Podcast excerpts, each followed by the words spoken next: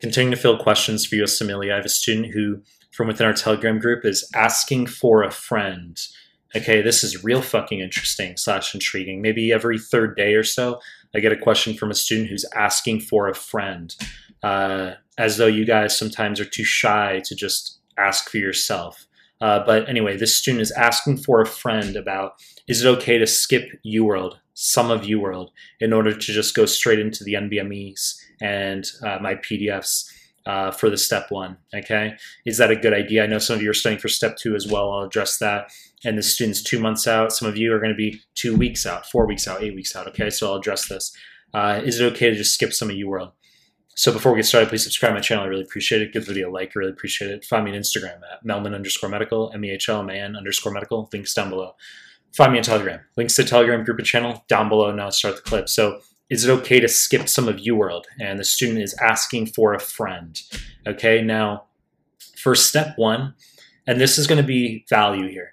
For step one, even if you're scoring well already, let's say for whatever fucking reason you've sat an NBME exam, I don't recommend sitting NBME exams before you finish your, but let's say you have.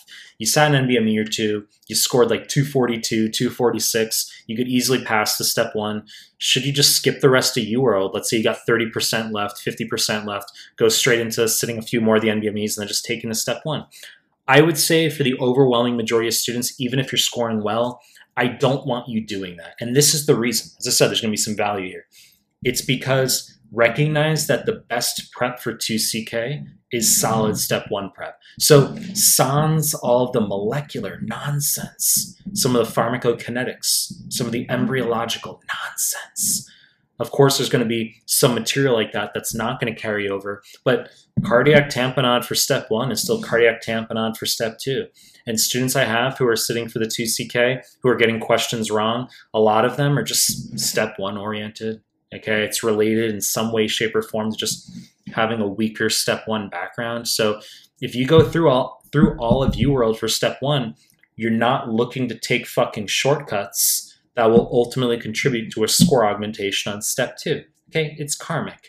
It's not to say in some cases where where a school is forcing you to sit by a certain deadline or you want to apply for the match and you really want to knock the exams out quickly if you're passing could you just whip through yes, there's a time and place. When we talk about broader umbrella statements for most students, is it a good idea to skip some of UWorld for step one to just move through, get your fucking pass, and then go into step two?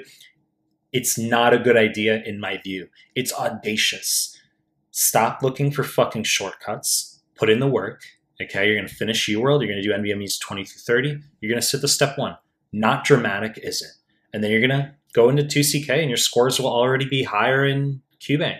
Isn't that good? I mean, it's better to start UWorld 2CK at 61% than 55%, right? So, and that's because you finished UWorld for step one. So this is not going to be extended clip here, all right?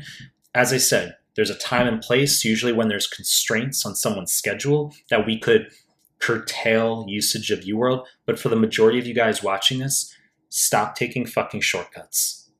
You know the deal. To continue making more content. If you like my stuff, subscribe my channel. And I appreciate your time. That's it.